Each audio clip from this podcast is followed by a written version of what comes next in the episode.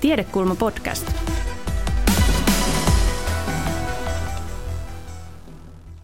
Tervetuloa paikan päälle. Tämä tapahtuma on ilmastovaalit. Minun nimeni on Reetta Räty ja saan kunnian luotsata tätä tilannetta.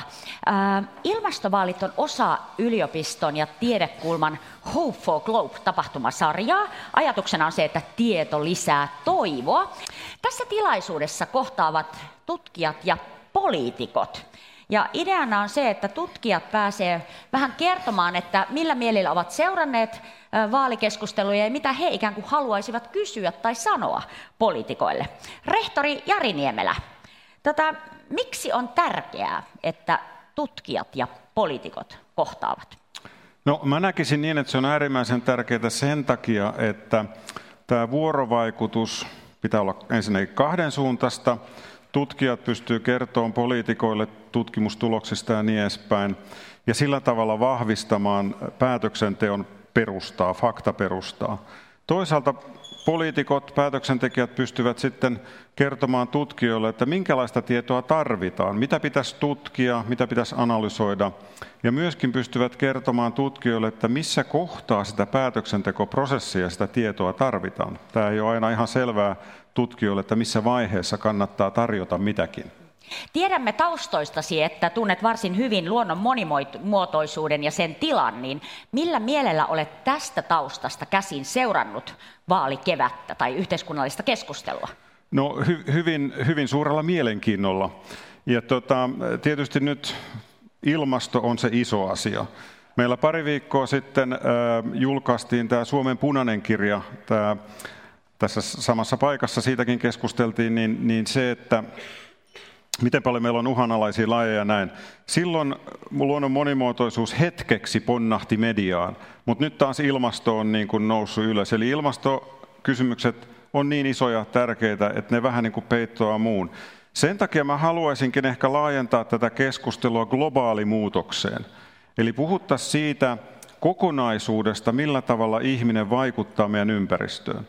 Ja globaali muutos sisältää ilmastonmuutoksen, biodiversiteettikadon, kemikalisoitumisen ja niin edespäin. Ja niiden yhteiskunnallisen vuorovaikutuksen, mikä on hirvittävän tärkeää. Ja globaali muutos sen takia, nyt menee vähän saarnaamiseksi, mutta ää, niiden juurisyy on ihan sama. Eli se on kulutus ja ylikulutus. Kun me kulutetaan, elinympäristöt, lajit häviää, ja sitten lopulta se kulutus haihtuu hiilidioksidina ilmaan.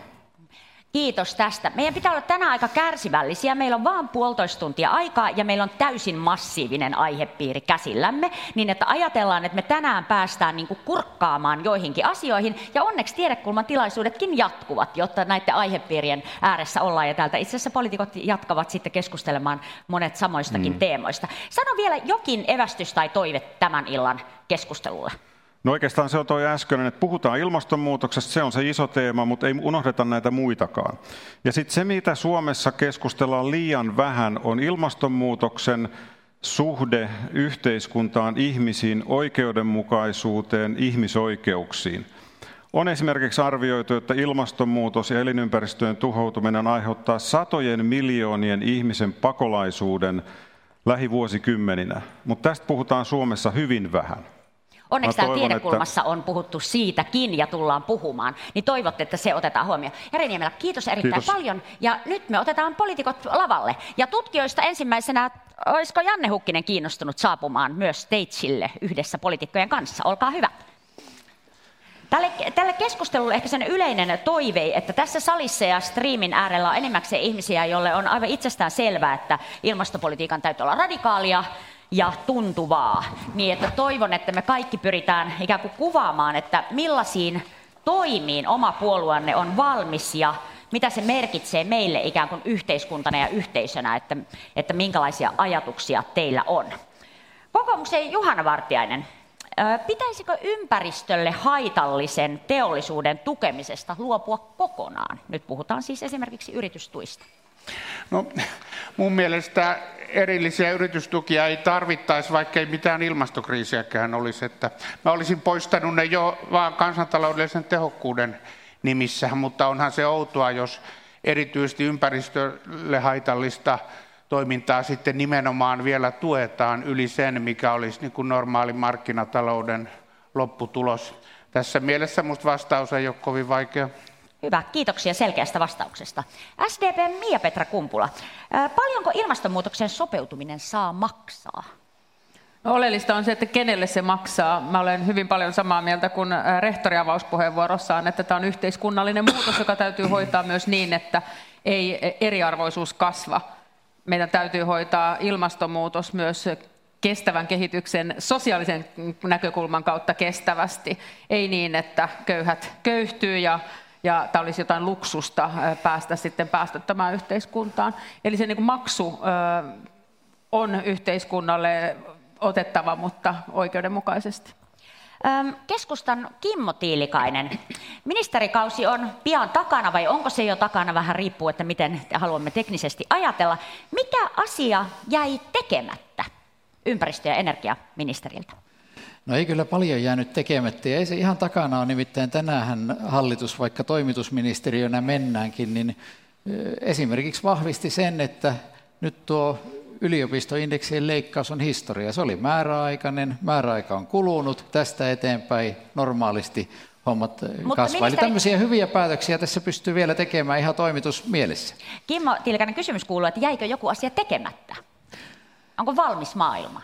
Ei ole valmis maailma, mutta on hyvin tyytyväinen kaikesta siitä, mitä on saatu aikaan. Ja ehkä paras teko tässä loppuvaiheessa oli se, että aloitteestamme kahdeksan puoluetta pystyi muodostamaan yhteisen kannan, minkälaista ilmastopolitiikkaa Suomi haluaa EUn ajavan ja mihin olemme itse myös kansallisin toimin valmiit. Se on ennen kuulumatonta, mutta se tarvitaan tässä tilanteessa, koska meillä on niin iso ongelma, niin silloin tarvitaan poikkeuksellista yhteistyötä. No melkein valmiilta kuulostaa maailma nyt. Vihreiden Orastynkkynen, Tätä vihreiden kansanedustaja, eduskunnan nyt jättävä Antero Vartija sanoi Ylen haastattelussa viime viikolla näin.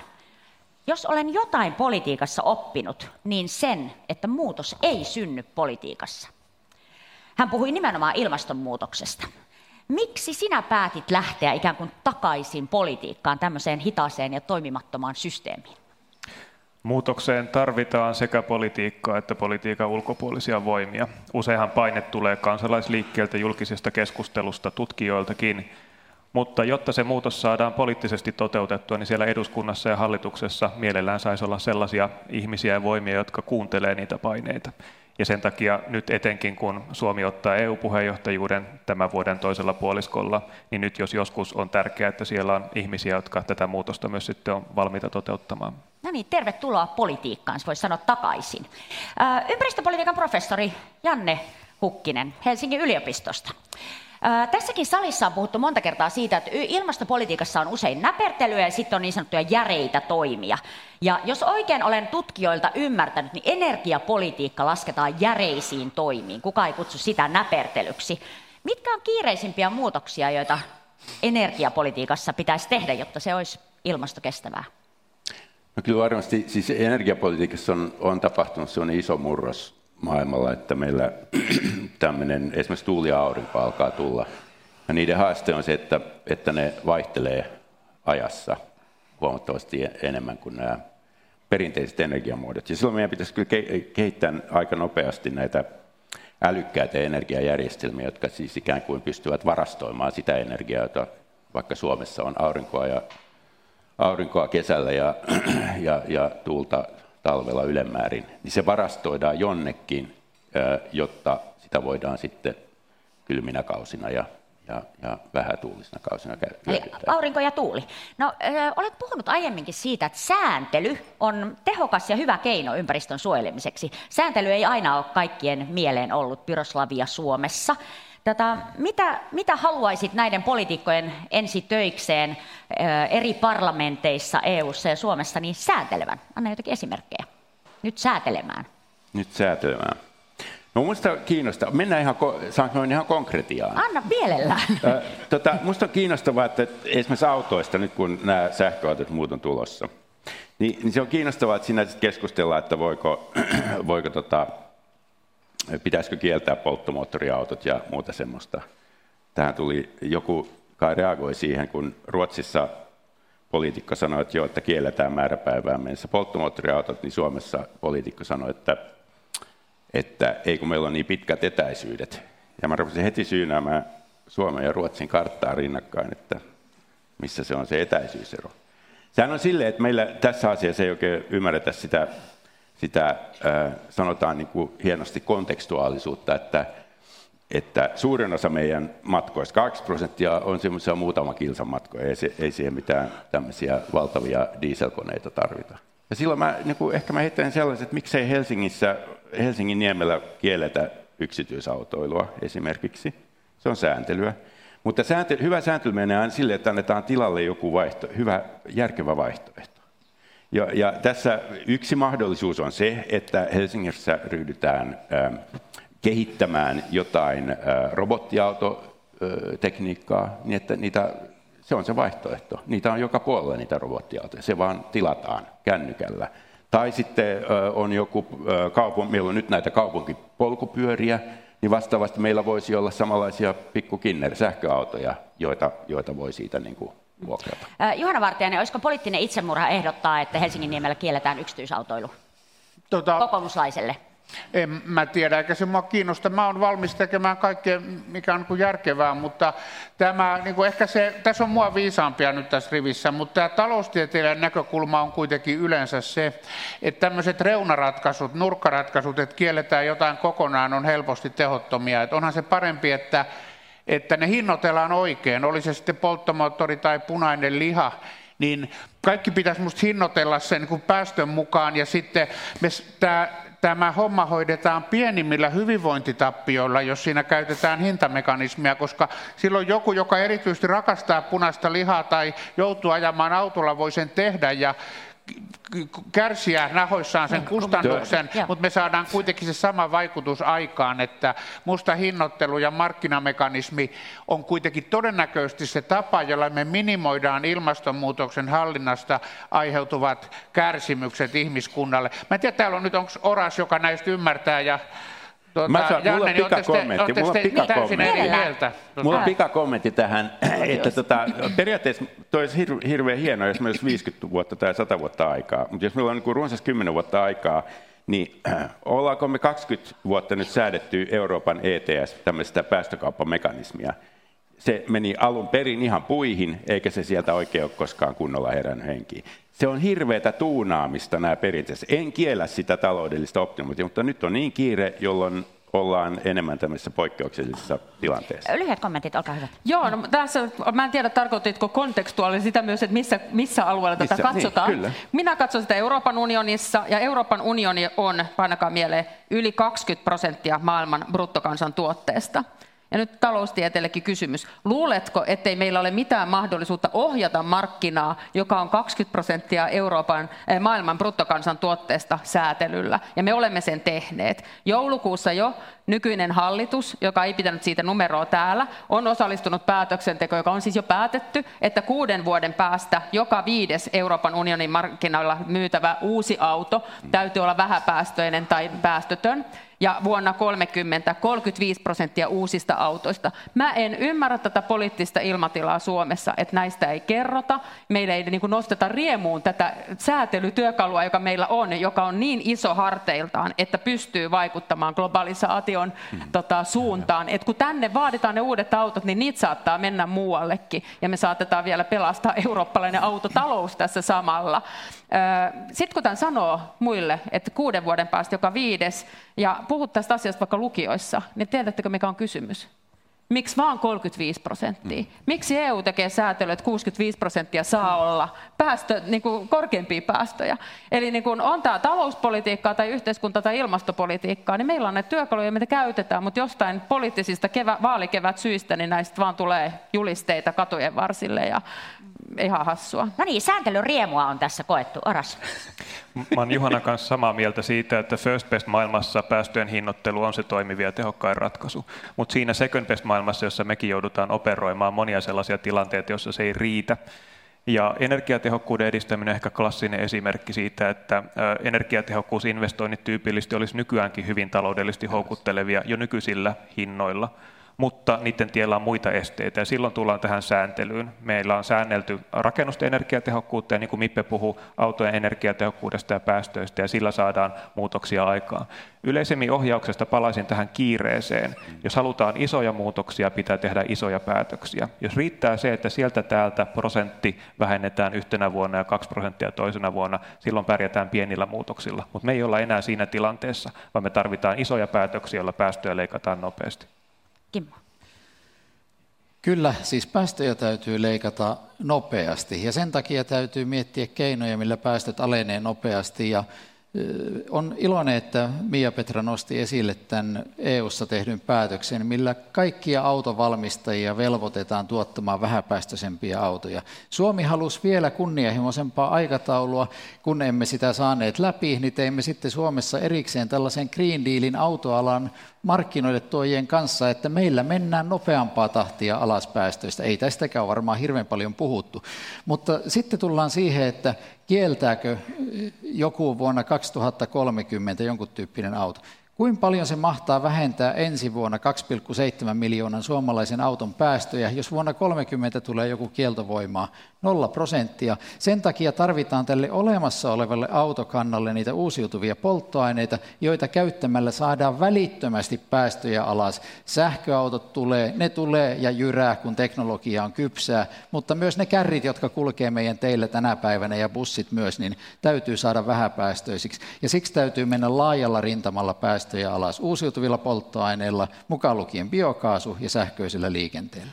Janne Hukkinen, miltä tämä kuulostaa Ää, ympäristöpolitiikan kyllä professori? Tämmöiset siirtymät mä ymmärrän, mutta mä, mä sanoisin silleen, että mä olisin varovainen näitä uusiutuvia, että sit, siinä pitää aina nykymaailmassa tarkkaan kuunnella, mistä, se, mistä aineista ne tehtäisiin, ne, ne tota, uusiutuvat polttoaineet. Se on yksi juttu. Ja sitten toinen ongelma, että me ollaan niin vaikeassa tilanteessa, että me pyritään sitä hiilinegatiivisuutta saavuttamaan, niin, niin, niin tota, se ei niinku riitä tavallaan enää se, että, että tota, se joskus kasvaa takaisin, vaan että me ollaan tilanteessa, jossa, jossa me ei saataisi oikein enää polttaa. Polttaminen ylipäätään, minkä tahansa asian polttaminen ei ole hirveän hyvä juttu.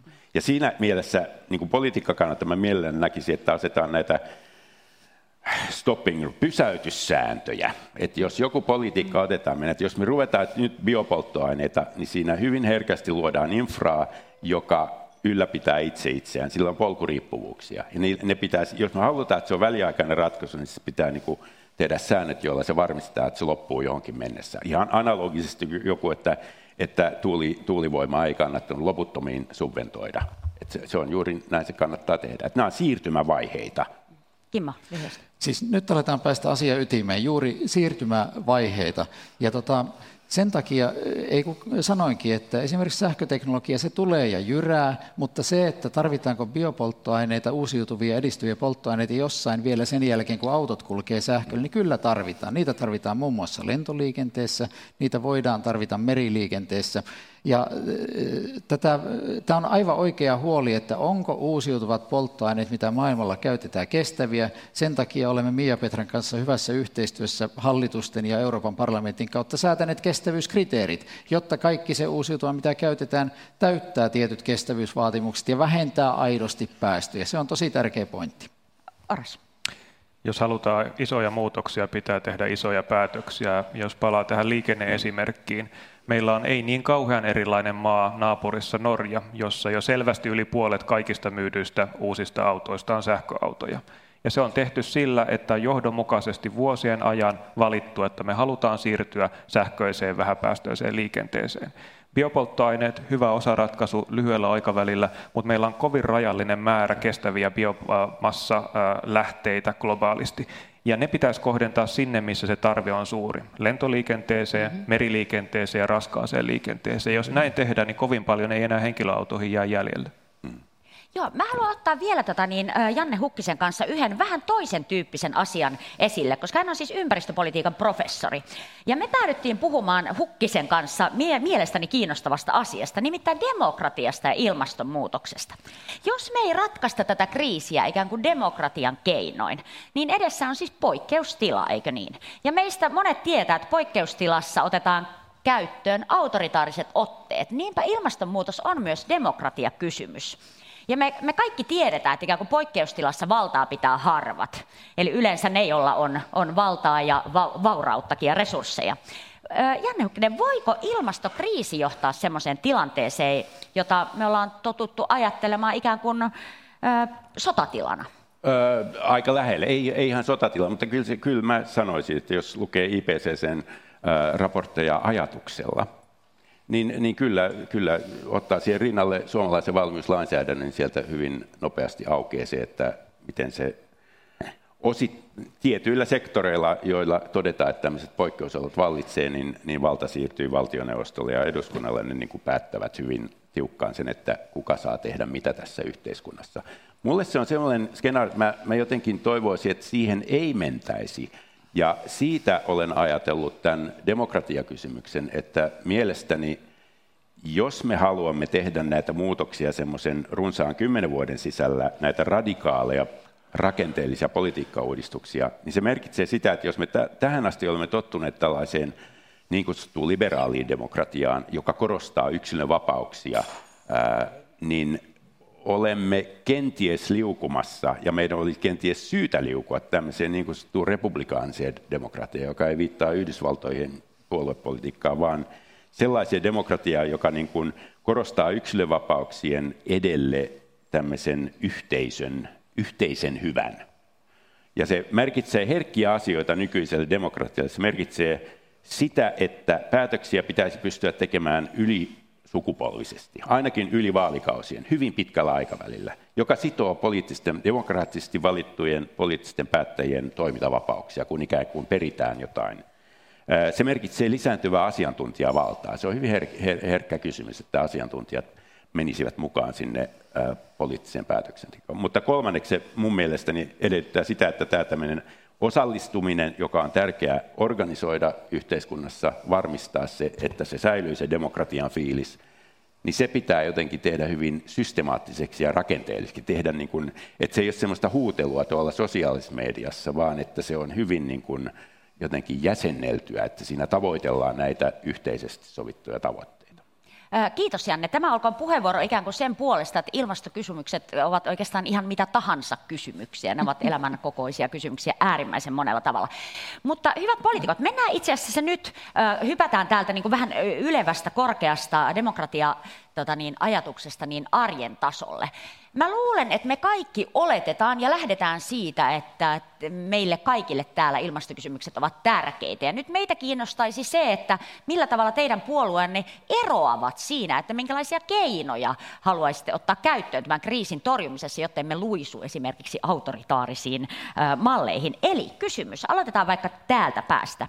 Mikä on se konkreettinen muutos, jonka suomalaiset ja Suomessa elävät näkevät arjessa, jos sinun puolueesi linjaa tulevalla hallituskaudella ympäristöpolitiikkaa, ja puhutaan nyt vaikka kansallisesta tasosta, vaikka olet parlamentaarikko, että mikä erottaa teidät muista? Eli koittakaa vähän hakea sitä, että mikä erottaisi teidät niistä naapureista. No ihan konkreettisesti mä sanoin jo tuon alkuun, että meillä on tärkeää tehdä tämä myös sosiaalisesti kestävästi, että tämä ei enempää hajoita suomalaista yhteiskuntaa köyhiin ja, ja tota, syrjäytyviin ja, ja sitä kautta tuo en, entistä enemmän sitten yhteiskunnallista syrjäytymistä ja levottomuutta. Että se täytyy rakentaa sisään. Ja mitä se tarkoittaa konkreettisesti? Mä luin kokoomuksen veron korotuksen sähköveroon ja sitten samaan aikaan mä olen lukenut tutkimusta, että mikä on tasapuolisin tapa vähentää energiaköyhyyttä tai puulta, niin olisi sähkövero vieminen nollaan. Tutkitusti pien, pienet, pienituloiset taloudet maksavat suuremman osuuden tuloistaan talous, sähköstä kuin tota, suurempi tuloiset. Ja, ja tota, tällaisia niin ajatuksia, että en tiedä, onko kaikki puolueet käynyt läpi niitä ehdotuksiaan oikeudenmukaisuusperiaatteesta. Ja, ja tota, se on niin kuin se meidän tavoitteellisen tiukan ja tieteeseen perustuvan ilmastopolitiikan 2030 vaikein kohta, että siellä puhutaan oikeudenmukaisesta siirtymästä kun et laitetaan tämä korkealle ilmastopolitiikan tavoite, niin myös oikeudenmukainen siirtymä. Ja, ja silloin siinä tarvitaan tätä äsken puhuttua korkealta tasolta yhteiskunnallista otetta, että ei jää pelkästään niin yksilön valintoihin ja mitä yksilö voi tehdä, niin kyllä ainakin näen muita puolueita Suomessa, jotka eivät muista tätä eurooppalaista yhteistyötä ja sen mahdollisuuksia ohjata myös sitten markkinaa. Ja sitten konkreettisia keinoja nähdään, että työsuhdeautoja on Suomessa yli 200 000. Onko mitään ohjausta niissä, että ne ohjautuisi kestävämpiin tai teknologia kehittäviin tai Suomen autoteollisuuden kasvattamiseen? Meillä tehdään tällä hetkellä sähköbusseja, latausinfraa, sähköakkuautoja ja, ja tota, olisi vielä mineraalia hyvin käytettävissä puskea sitä kokonaan eteenpäin. Eli otetaan tämmöinen tieteen perustuva, mutta samalla myös tota, osaamista ja niin kuin teollisen muutoksen kautta kaikki nämä sektorit aika laajasti mukaan, että yksittäisiä keinoja yksin ei riitä, mutta että niin kuin yhteiskunnallinen päämäärä ja visio on se 35 hiilineutraali Suomi ja sen takana ollaan luvattu seistä. Mm. Oras Tynkkynen. Vaalien alla monet tiedotusvälineet ja kansalaisjärjestöt on tehnyt puolueiden välisiä vertailuja ilmastopolitiikasta ja niissä kaikissa vertailusta riippumatta lopputulos on sama. Eli vihreät ja vasemmistoliitto erottuu kahtena harvalukuisena puolueena, joka on valmis menemään pisimmälle ilmastotyössä. Mistä se konkreettisesti koostuu? Se koostuu valmiudesta ottaa käyttöön Suomessa lentovero samaan tapaan kuin vaikka Ruotsissa, Norjassa, Isossa Britanniassa ja Saksassa. Se koostuu valmiudesta verottaa ruokaa ilmastopäästöjen perusteella. Se koostuu valmiudesta ajaa alas turpeen käyttö energiantuotannossa. Se koostuu valmiudesta kieltää jollain aikavälillä uusien fossiilista energiaa käyttävien polttomoottoriautojen myynti. Ja se koostuu valmiudesta myös harkita sitä, että pitäisikö meidän kohtuullistaa meidän hakkuumääriä, jotta ne olisi yhteensopivia meidän luonnon monimuotoisuustavoitteiden ja meidän ilmastotavoitteiden kanssa. Kiitos. Kimmo Tiilikainen. Varmasti, ilmastopolitiikka. Kuten sanoin, niin aloitteestamme syntyy tämä kahdeksan puolueen yhteinen kanta, ja se on tuota hyvin pitkälle menevä, kunnianhimoinen, hyvä. Ehkä se, mikä keskustan erottaa ja mikä ensi vaalikaudella alkaa näkyä, niin no, kivihiilikasat alkaa kadota. Hiilenpolton lopettamisesta Suomessa on vuodesta 90 lähtien puhunut yksi toinen puolue. No nyt se sattuu tapahtumaan. No sitten jos mietitään uusia päätöksiä, niin ehkä keskustalaisilla toimijoilla, pidin tästä Jannen sanasta ylisukupolvisuus, on nimenomaan tällainen sisäänrakennettu jonkunlainen taju uusiutuvien luonnonvarojen kestävästä käytöstä niin ja siitä aikajänteestä, mikä siihen aina liittyy. Ja emme pysty tätä ilmastonmuutosta pysäyttämään, ellemme myös niin kuin pitkäjänteisesti korvaa uusiutumattomia uusiutuvilla materiaaleilla. Ja fossiiliset energialähteet täytyy jättää maankuoren alle, niitä ei saa sieltä pöllytellä. Eli tuota, tämän kaltaisia juttuja. Sitten tämä suuruusluokka... Oras... onko, onko joku noista eri mieltä? Onko joku täällä näistä no, asioista no, eri mieltä? En tiedä, mutta otetaan nyt yksi konkreettinen ero. Arvostan orastynkkystä äärimmäisen pitkälle ja nyt sitten tämä ajatus siitä, että eriytetään vaikka arvonlisäverokannat erilaisella ruualla. Sehän perustuu niin kuin markkinatalouden oppeihin, että jos jotain verotetaan vähän kovemmin, niin pitkällä jänteellä se vaikuttaa ja näin. Mutta sitten jos mietitään sitä, että se avaus, minkä itse tein viime viikolla, että metsitetään nyt alkuun 35 000 hehtaaria eniten maatalouden päästöjä aiheuttavia turvepeltoja. Se pystytään tekemään muutamassa vuodessa, sen vaikutus on konkreettinen, päästöjä vähenee liki miljoona tonnia. Se on niin aivan eri luokan toimi kuin se, että korotetaan vaikkapa nyt sitten joidenkin tuotteiden arvonlisäveroa. Se vastaa muuten se päästövähennys tästä turvepeltojen metsittämistä sitä, että miljoona suomalaista siirtyy kokonaan kasvisruokavalioon. Eli tuota, täytyy olla järeitä keinoja. Ja sitä pikkasen mietin, että kun SDPkin on innostunut tästä, että korotetaan ruoan arvonlisäveroa, keskusta ei halua korottaa ruoan arvonlisäveroa, koska se pienituloinen eläkeläinen tai työtön siinä kaupan tiskillä, kun miettii, että jaaha, nyt jauhelihapaketti maksaa vähän enemmän, mutta tuota lenkkimakkaraa, kun se on pelkkää jauhoa, niin saa halvemmalla, niin eihän siinä ole päätäkä häntä. Näin, tässä nyt, nyt on kaksi, kaksi tota faktan tarkastusta Kimmo Tiilikaiselle, että ei ole pitkä aika ollut samassa tota vaalissa, olit, olit viimeksi ministeri, niin oli tota eri, eri kuin nyt olet ehdokas, koska nyt on tullut kaksi epätarkkaa kohtaa. Suomessa ei ole kukaan puolue kieltämässä niin kun polttomoottoreita kerätä kadulta niitä käytössä olevia autoja. On en ole uusi, niin. joo, mutta sä sanoit, että miten vaikuttaa, jos nyt liikkuvat kadulla kielletään. Ei vaikuta mitään, niin kuin kukaan ei ole kieltämässä olemassa olevien autojen käyttöä loppuun saakka. Sitten toinen jos sanoit, että jotka on nostamassa ruoan arvonlisäveroa, meillä on nyt kauheasti käyty tätä meidän ehdokkaita ympäri Suomea, lyödään lihaverolla niin kuin vierasta sikaa, mutta tota, todellisuudessa meidän ohjelmassa sanotaan, että katsotaan voitaisiinko käänteisen arvonlisäveron tuotannolla tai niin kuin kehittämisellä löytää myös niin, että alennettaisiin te, tota, ilmastolle hyvien tuotteiden hintaa. Ikävä oli lukea tänään uutisista, että miten nyt ensi vuodelle nousee ruoan hinta erityisen paljon kasviksille, ja tota, koska tota, on ollut huonot vuodet. Eli ei tämä niin kuin kauhean stabiili ole, ja me ajateltiin, että voitaisiin alentaa, jotta ohjataan tota, makrotaloudesta. Täällä täytyy yliopistolla voida keskustella makrotaloudesta eikä yksittäisen ihmisen niin kuin ruokakassista pelkästään. Äh, Kimmo, lyhyesti ja Oras, ja sitten meillä on kuulematta vielä Juhanan ja kokoomuksen Mieli linja. hyvin keskustellaan makrotaloudesta, ja äh, Mia Petra, haluan tarkentaa. Sanoin, että jos ensi vuonna päätetään, että polttomoottoriautojen myynti loppuu vuonna 2030, niin kuinka paljon se vähentää ensi vuonna päästöjä? Nolla grammaa. Mutta se totta kai se vaikuttaa vuonna 2030. Mutta jos halutaan, että päästöjä täytyy vähentää nopeasti, niin silloin ne tällä hetkellä liikenteessä olevat autot pitää saada päästämään vähemmän. Ja jos tänä kesänä nuoret pannaan istuttamaan puita, niin montako grammaa se tänä vuonna vähentää päästöjä? Kyllä ne vähän jo kasvaa, mutta tuota ei no montako mennä... grammaa? Miljoonan ihmisen verran. Täällä on niinkö? varmaan metsätutkijoita, jotka Oras, osaa me, sanoa me mennään, sen. Me, uskokaa tai älkää, me mennään, hiili, hiilinielut kyllä mainitaan tässä salissa, se on seuraava keskustelu. Oras, ja sitten äh, Juhanan visioihin. Kimmo taisi yrittää kommentoida vihreiden politiikkaa, mutta toki hyvä kuulla myös SDPn näkemyksiä siitä. Sä oot lukenut meidän ohjelmanne.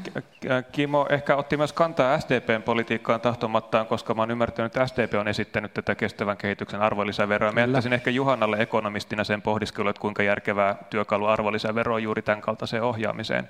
Mutta mä ehkä tarttuisin oikeastaan vain tähän ajatukseen, mistä Kimmo puhui, että laitetaan ihmiset metsittämään ikään kuin vaihtoehtona sille, että pyritään taloudellisella ohjauksella panoksella vähentämään ruokailun päästöjä. Meillä on ilmastokriisi, meidän pitää vähentää päästöjä nopeasti ja paljon. Ja, ja me ollaan aikaa sitten ylitetty se vaihe, jolla meillä oli ylellisyys, että valitaan, että istutetaanko puita vai vähennetäänkö ruoantuotannon päästöjä vai tehdäänkö jotain muuta.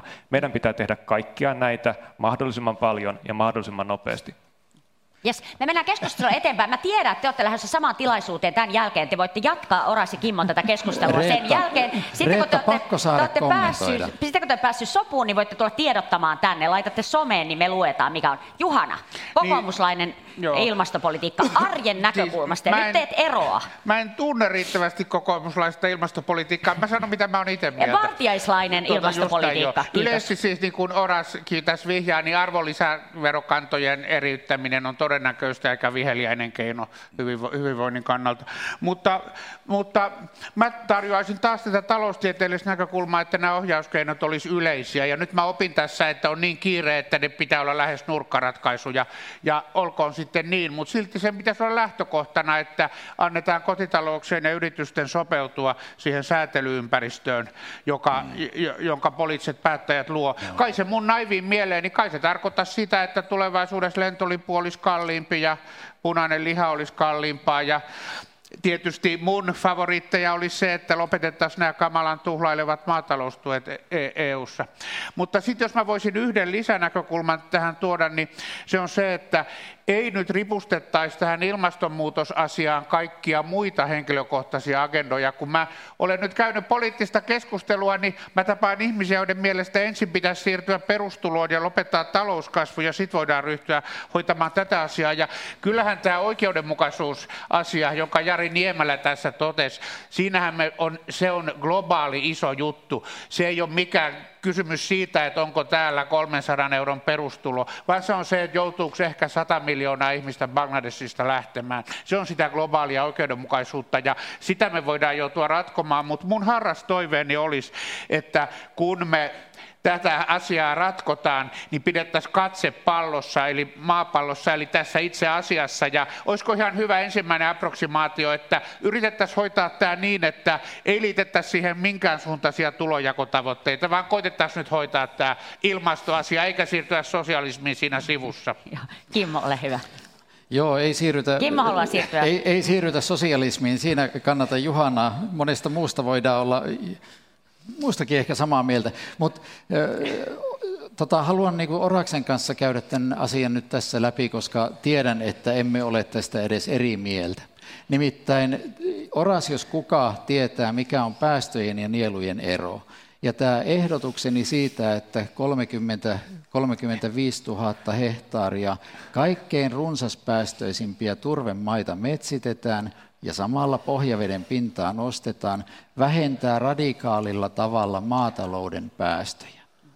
Se ei ole nielujen vahvistamistoimi, vaan päästöjen vähentämistoimi. Ja sitten istutustalkoita jokainen voi pitää omassa puutarhassaan just niin paljon kuin huvittaa. Se ei ole tässä ehdotuksessa niin minkäänlainen pointti.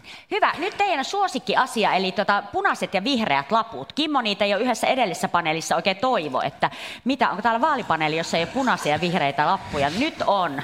Tota, hyvät ystävät, nämä itse asiassa tuosta Oraksen puheesta nappasin. uutta ydinvoimaa vai ei? Eli uutta ydinvoimaa, kyllä, uutta ydinvoimaa on vihreä, eikö siis, niin? Voitko sä tarkentaa edes sitä Suomeen, kun äsken puhuttiin Suomeen, globaalisesti? puhumme Suomesta nyt. No ei me varmaan enää tarvita. Mistä mä sen voin tietää? Mm.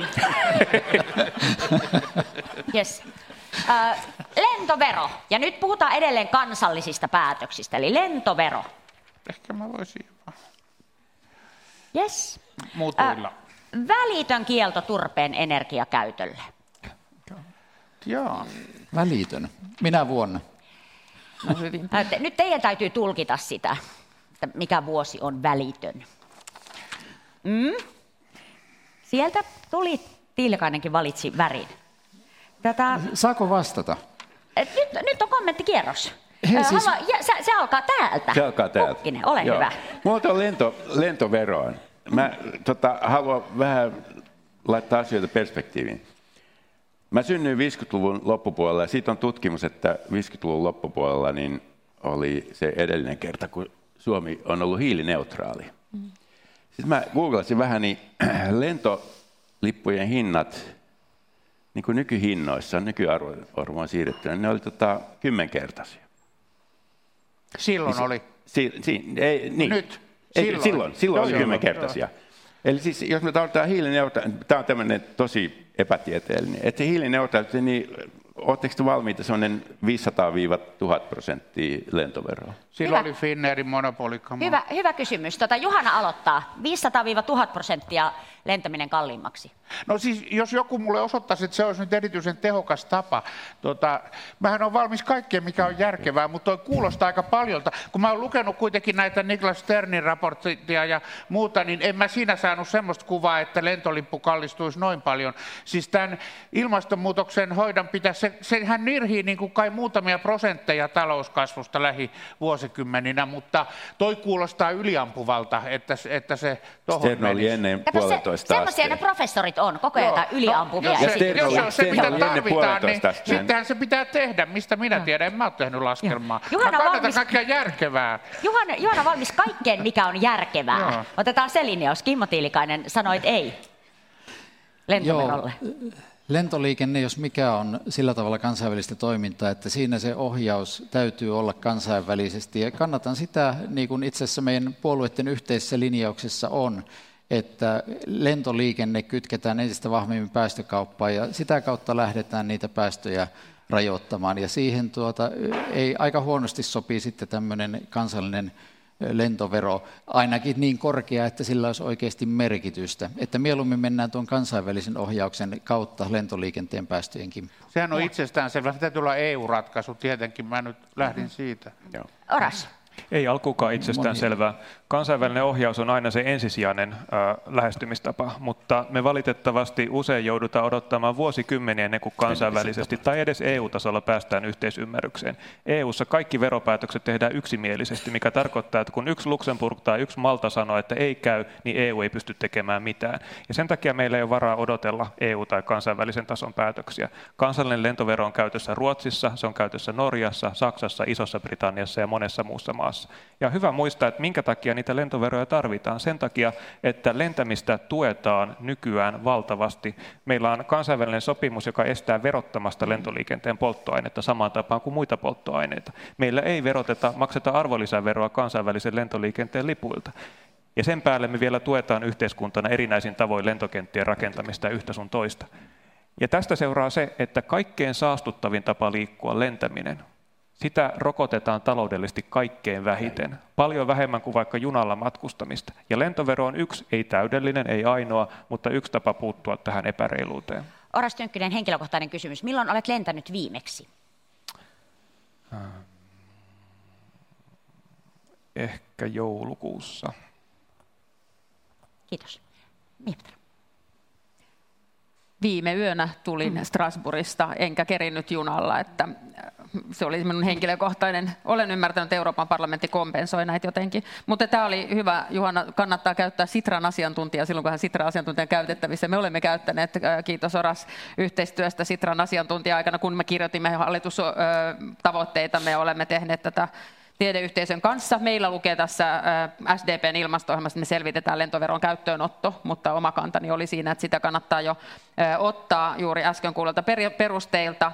Ja sitten tämä niin kuin Eurooppa-tason toiminta, että ei me tehdä mitään ennen kuin Euroopassa toimitaan. Saattaapa olla, että meillä on kesällä kolme pohjoismaista sosiaalidemokraattia pääministereinä pohjoismaista ja mahdollistaa aika monenkin asian yhteen äh, isommalla lekalla eteenpäin viemisen, koska siellä niin ei ole sitä jotain Eurooppaa, jota jossain joku tekee. Jos siellä on kolme pääministeriä, kolme tota, hallitusta, jolla on enemmän näkemyksiä yhdessä, niin niitä voi olla, alkaa niin kuin, laittamaan eteenpäin. Mutta tota, mulle tietenkin lentovero Suomessa ei tarvitse olla tuhat prosenttia, mutta se tarvii olla niin, että siitä jotain hyvää rahaa tulee, jolla voi tehdä jotain järkevää, vaikkapa liikenteen ää, ratainvestointeja, jotka jälleen kysyntää vähentävät lentämiseen, koska pääsee tunnissa Turku ja tunnissa Tampereelle, ja mä oon päässyt näihin neuvottelemaan eurooppalaistakin rahaa mahdollisesti 30 prosenttia. Lainsäädäntö on nyt valmis, nyt tarvitaan enää rahat. Ja sitten toinen on tietenkin, että me ollaan saari, joka taas ei voi niin kuin katkaista suomalaista sivistyksellistä yhteyttä Eurooppaan, että liikkumisen verottamisessa ja maksullisuuden lisääntymisessä on myös tämä kokonaisyhteiskunnan näkemys. Miettikää, mitä tapahtuu eurooppalaiselle keskenäisymmärrykselle ja suvaitsevaisuudelle, jos me jotenkin lopetetaan kokonaan matkustaminen. Et mä myös haluan nähdä siitä no. jotain. Tota niin, siellä valmistautuu jo demarivaltaa. Mielenkiintoista. Nyt Kyllä. on kuinka Hyyn vuoro. Missä, missä, on, missä on henkilö Hyy? Ole hyvä. Kysymyksesi. Joo, äh, kiitoksia paljon. Äh, tosiaan tässä on tämmöinen pieni pohjustus alkuun ja, ja tota, sitten tulisi kysymys. Eli äh, nuorten agenda ilmastokokouksen julkilausuma tuli ulos äh, toinen kolmatta. Lausuman on allekirjoittanut 20 suurinta nuorisojärjestöä, jotka edustavat yhteensä satoja tuhansia nuoria. Nuoret vaativat radikaaleja ilmastotoimia. Ilmastonmuutos ei odota parempia taloudellisia aikoja tai uusia innovaatioita, vaan rakenteellisten muutosten toteuttaminen on aloitettava heti. Lausumassa nostetaan esiin nykyisen talousjärjestelmän ja ilmastonmuutoksen ratkaisemisen välillä vallitseva ristiriita. Lausumassa vaaditaan muun muassa hiiliveroa, kestävämpää ruokajärjestelmää, ympäristökasvatusta sekä järeitä lainsäädännöllisiä keinoja ilmastonmuutoksen hillitsemiseksi. Maapalloa ei siis voida pelastaa nykyisen järjestelmän puitteissa. Kysymykseni on kaksiosainen. Ensinnäkin toivoisin kyllä ei-vastauksen kysymykseen, onko puolueesi valmis laittamaan ilmastonmuutoksen torjunnan talouskasvun edelle – sen jälkeen haluaisin kuulla, millaisia lainsäädännöllisiä muutoksia puolueena on valmis tekemään ilmastonmuutoksen sitä nyt vaatiessa. Ja, Kiitos. Minä puutun sen verran, että me otamme lainsäädännöllisistä muutoksista esimerkin. Eli nyt me otamme tiiviit vastaukset. Eli äh, ensimmäinen, onko puolueesi valmis laittamaan ilmastonmuutoksen torjunnan talouskasvun edelle? Tiedän, kuinka paljon pidätte tästä kysymyksestä.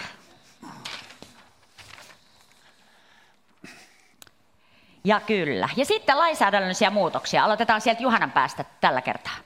No semmoiset, jotka on järkeviä. Tuo hiilivero nyt saattaa olla semmoinen, mutta en mä ymmärrä, miksi pitäisi jotenkin niin kuin ajatella, että talouskasvu ja... Siis ilmasto, ehkä nämä ilmastonmuutostoimet, ne leikkaa pois talouskasvua, mutta jos ne on välttämättömiä, niin sittenhän ne tehdään. Mutta eihän kasvu sinänsä ole ristiriidassa ilmastonmuutoksen torjunnan kanssa, koska se perustuu kuitenkin enemmän jo henkisen pääomaan ja tähän kokonaistuottavuuteen. Että mä en nosta tuommoista analyysiä, vaan mutta kuten sanottu, lainsäädäntötoimet, joilla ilmastonmuutos pysäytetään, niin totta kai ne on järkeviä. Timo Tilikainen. Sain olla ottamassa vastaan tätä nuorten ilmastokokouksen viestiä ja silloin siinä puheessani totesin, että osa nuorten vaatimuksista on hyvässä vauhdissa ja osa on pahasti puolitiessään niin Suomessa kuin Euroopassa.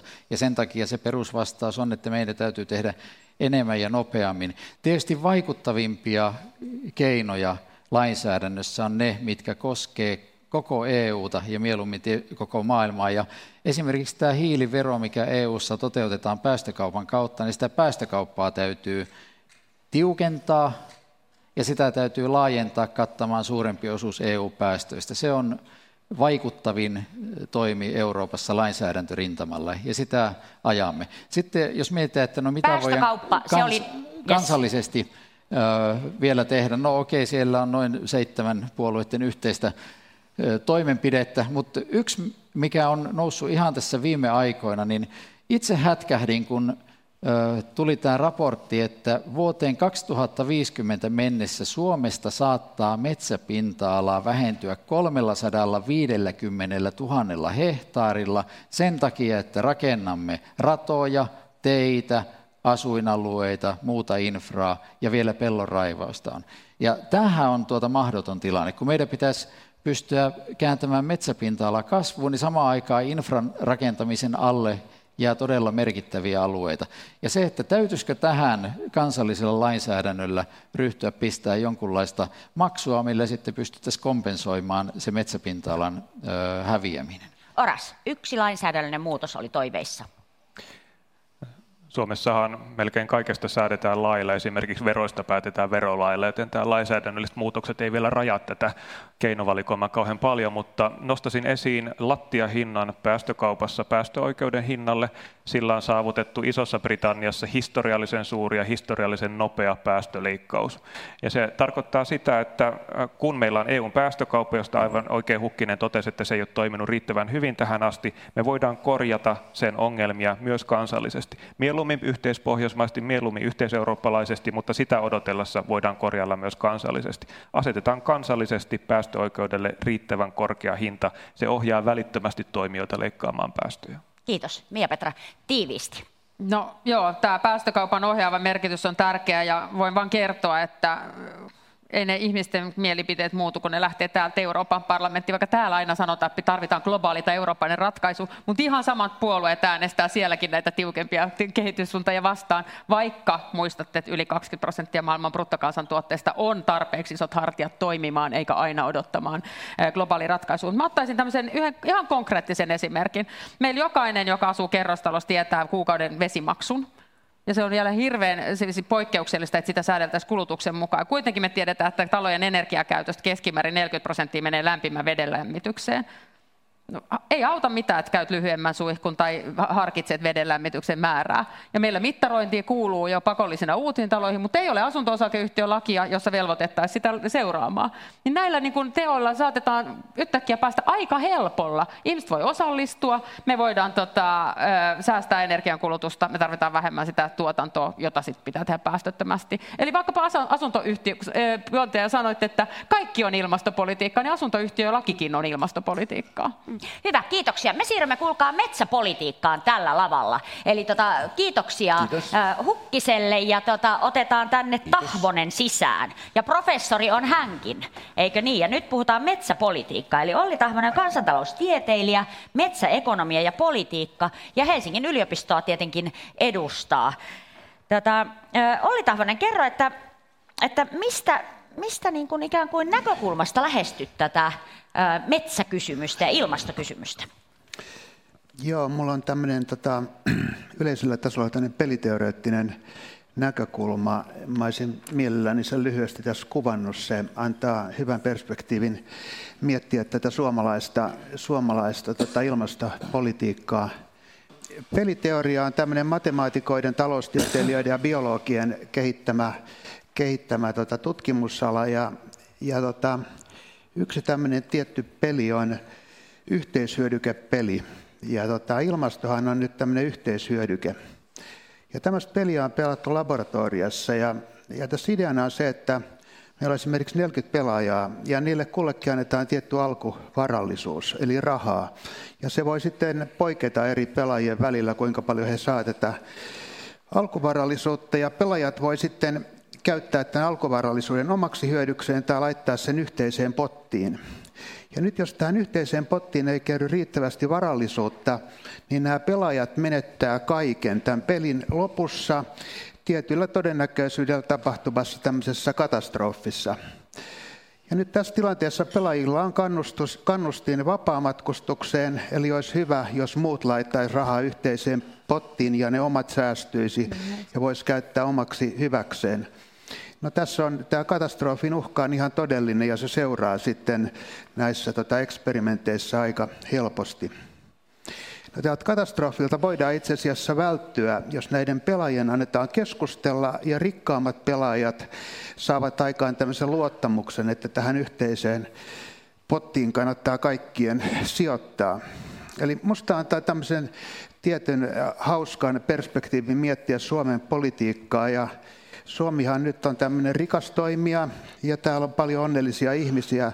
Musta tuntuu, että Suomen tämmöinen luonteva rooli olisi juuri tämmöinen, tota, tämmöinen äh, rooli, jossa, jossa Suomi pyrkii, pyrkii toimimaan niin, että kaikki, kaikki kontribuoi tähän yhteiseen pottiin. Ja nyt jos sitten miettii tätä Suomen toimintaa vaikka EU-kontekstissa, niin Musta tuntuu, että, että virallisesti Suomi pyrkii olemaan tämmöinen edelläkävijä, mutta yhdellä ehdolla. Ja se ehto on se, että kunhan ilmastopolitiikkaa koskevat vaatimukset ei koske Suomen metsiä ja metsäpolitiikkaa, niin se tuntuu olevan tässä se ehto. Ja tämä on minusta aika, aika niin kuin mielenkiintoinen asetelma. Ja mä olisin nyt sitten mielellään kysynyt, kysynyt tätä arvon poliitikoilta joitakin kysymyksiä, jotka nyt liittyy tähän asetelmaan. Eli nyt tilanne on se, että tota, hetkeksi aikaa kyselijäksi, kyselijä on professori Olli Tahvonen. Hän on kritisoinut itse asiassa voimakkaasti Suomen metsäpolitiikkaa. Kuunnellaan, mitä kysyttävää hänellä on poliitikoilta. Tutkija, ole hyvä. Joo, tota, viimeisen neljän vuoden aikana Suomessa on vannottu biotalouden nimiin. Ja tota, Tämä on erityisesti koskenut metsien käyttöä ja roolia ilmastonmuutoksen torjunnassa. Ja nyt tämmöinen varsin yleistä käsitystä kuvaava, kuvaa tämmöinen seuraava lainaus. Ja pyytäisin kuulema, kuuntelemaan tota, eh, erityisen huolellisesti ja mä esittäisin tämän kysymyksen nimenomaan ministeri Tiilikaiselle. Eli tämmöinen lainaus. Nuori metsä, jossa kasvu on suurimmillaan, sitoo eniten hiiltä. Vanhoissa metsissä, joissa kasvu jo taantuu ja puuston kuolleisuus lisääntyy, myös hiilen sidonta vähenee. Metsään lahava puu alkaa pikkuhiljaa vapauttaa sitomaansa hiilidioksidia. Järkevää siis on käyttää metsiä aktiivisesti, jolloin hiili pysyy varastoituneena puutuotteisiin ja istuttaa tilalle uusi nopeasti kasvava metsä, jolloin sama metsäalue alkaa jälleen sitoa hiiltä. Eli minua kiinnostaa kommentti, että onko tämä niin kuin mielekäs luonnehdinta tästä metsän, metsän roolista ilmastonmuutoksen torjunnassa? Tuo vaatii varmaan täydennystä. Siis oleellistahan meillä metsässä on, että meillä on riittävän suuri se kasvu ja myös tuo hiilivaraston merkitys on iso. Ja nythän Suomen metsien tilanne on se, että meillä niin metsien puumäärä ja samalla puustoon sitoutunut hiilimäärä kun myös metsien kasvu on suunnilleen kaksinkertaistunut viimeisen 5-60 vuoden aikana. Ja jos halutaan katsoa niin kuin maan tasolla tätä, että meillä sekä kasvu että varasto kehittyy hyvin, niin silloin oleellista on, että se metsien ikärakenne on kohtuullisen tasainen. Se, että onko se optimi nyt, mielestäni Suomen metsien keskipuusto voi olla edelleen suurempi, mutta oleellista on, että meillä on niin kuin se pitkälle tulevaisuuteen kantava rakenne, joka varmistaa sen, että toivon mukaan kasvu lisääntyy, mutta myös kestävällä tavalla tuo puusto lisääntyy. Mm. Et toi on vähän nyt niin kuin tiivistetty kuva siitä sukkessiosta, mitä jotain, jollain mm. metsäalueella tapahtuu, mutta kun katsotaan koko maata, niin mm. täytyy olla riittävän monipuolinen tuo rakenne.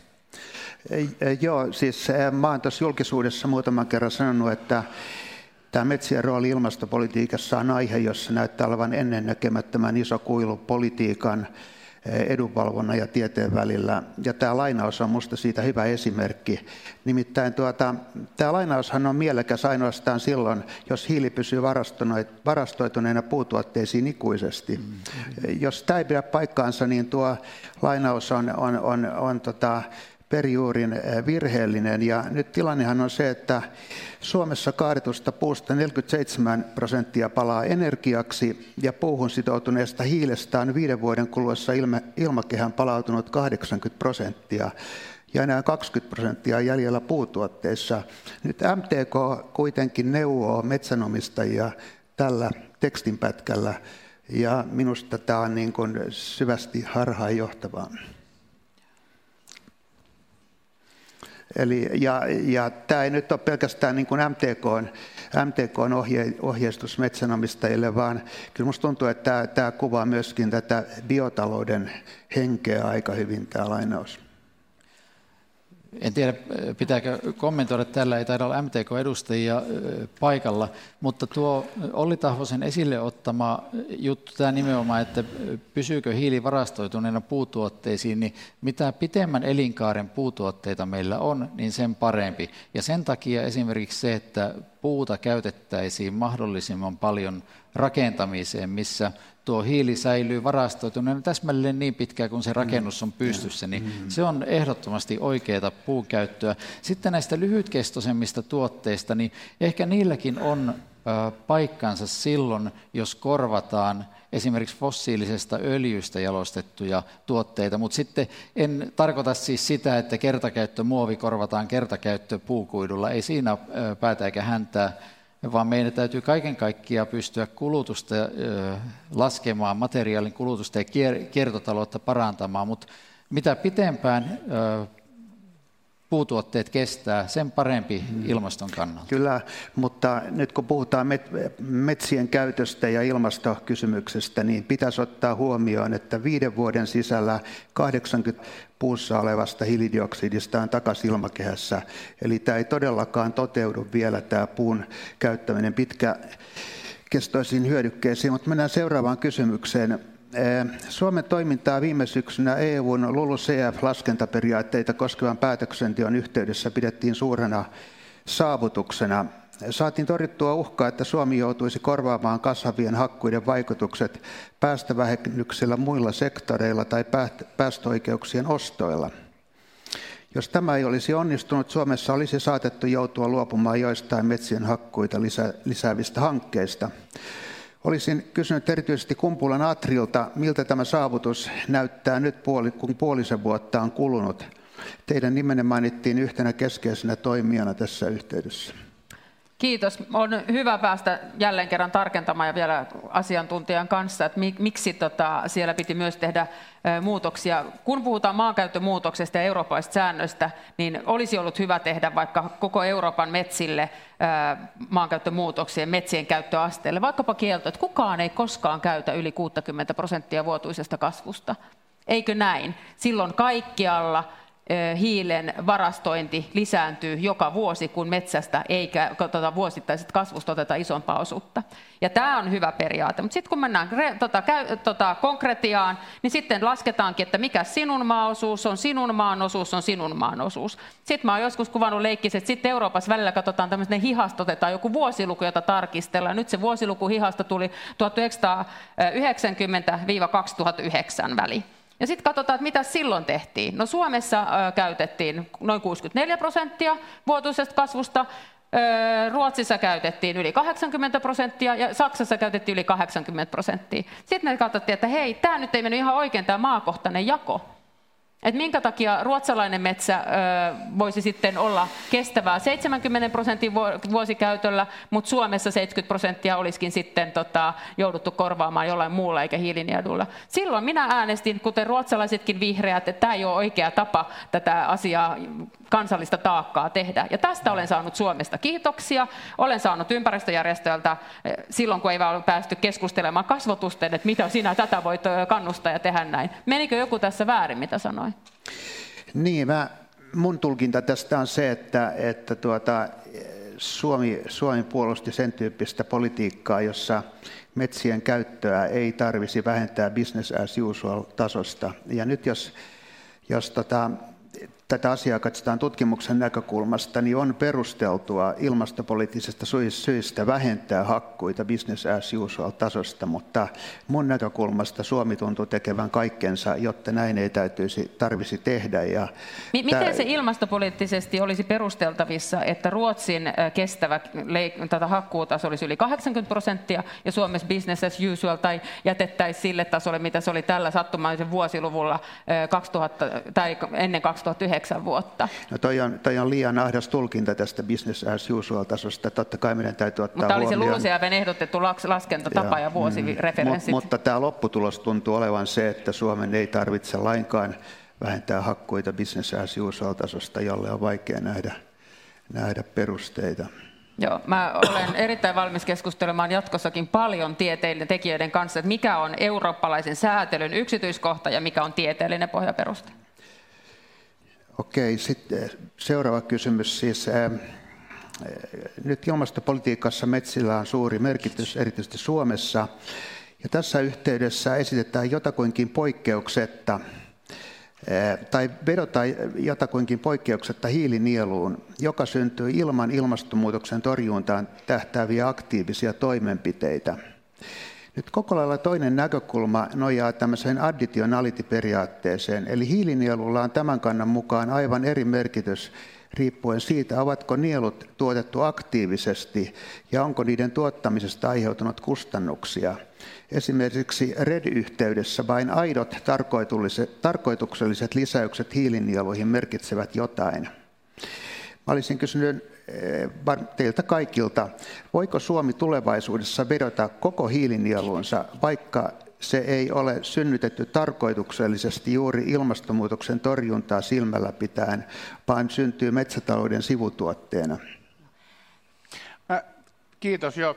Siis mä palaisin siihen sun ensimmäiseen peliteoria-esimerkkiin, kun musta tuntuu, että tämä LULUCF-kysymys ja tämä kysymys, niin tähtää nyt vähän siihen, siis Sano mulle, onko mä väärässä, mutta mä ajattelen, että sun argumentti on, että itse asiassa Suomi ja Ruotsi on tässä näitä rikkaita maita, joilla on niin kuin syntynyt omasta takaa tällainen valtava nielu, ja silloin se siis spontaanisti ilman suurempia uhrauksia, ja silloin se, että me ei haluta laskea tästä business as usual tasosta, koska muut ei halua olla tässä mukana samalla panoksella, niin silloin me toimitaan itse asiassa tässä alkuperäisessä peliasetelmassa itsekkäästi, jossa jossa se, siinä peliasetelmassa lähdettiin siitä, että ne, jotka on rikkaita, kuitenkin varmaan antaa siinä suuremman panoksen ja saa siitä sen takia suostutelluksi muut, tot, muutkin tekemään jotain. Että mä, sanois mä väärässä, mutta minusta tuntuu, että sä sanoit sen peliteoria esimerkin alkuun tähän siksi, että sä halusit saada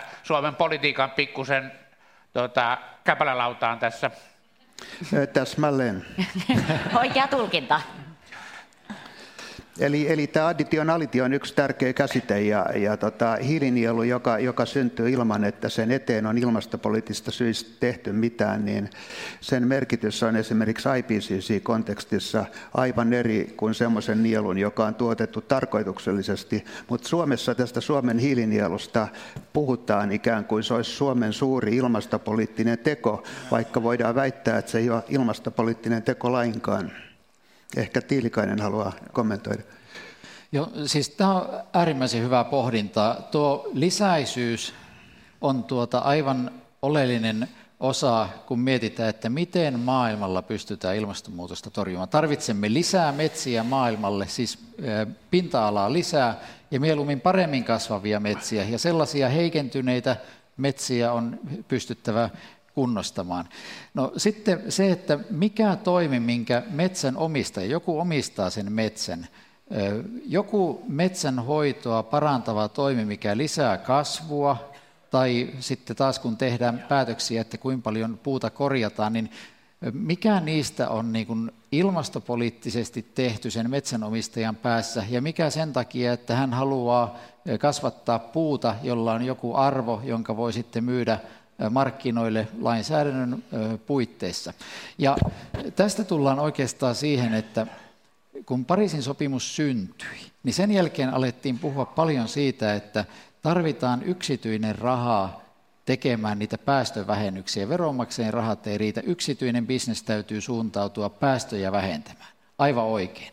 Mutta itse asiassa sama logiikka taitaa maailmanlaajuisesti toimia myös siinä, että tarvitsemme yksityisen rahan kasvattamaan niitä hiilinieluja ja sitä metsäpinta-alaa, mutta tuleeko siitä nielun kasvattamisesta tuloja vai tuleeko se tulo siitä, että sitä raaka-ainetta sitten kestävästi pystytään käyttämään johonkin hyödylliseen.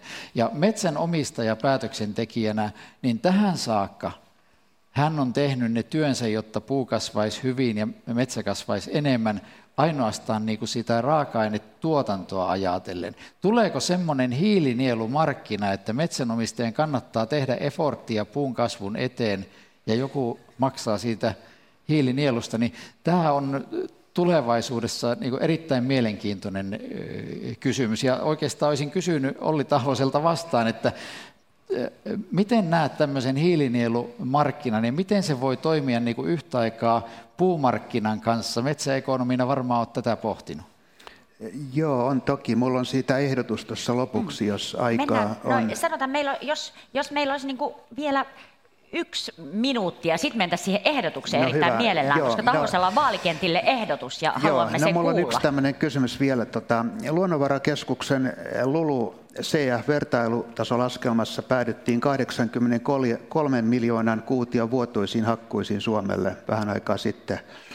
Tämä hakkuutaso on niin korkea, että sen toteutuessa hakkuut laajenevat suometsiin.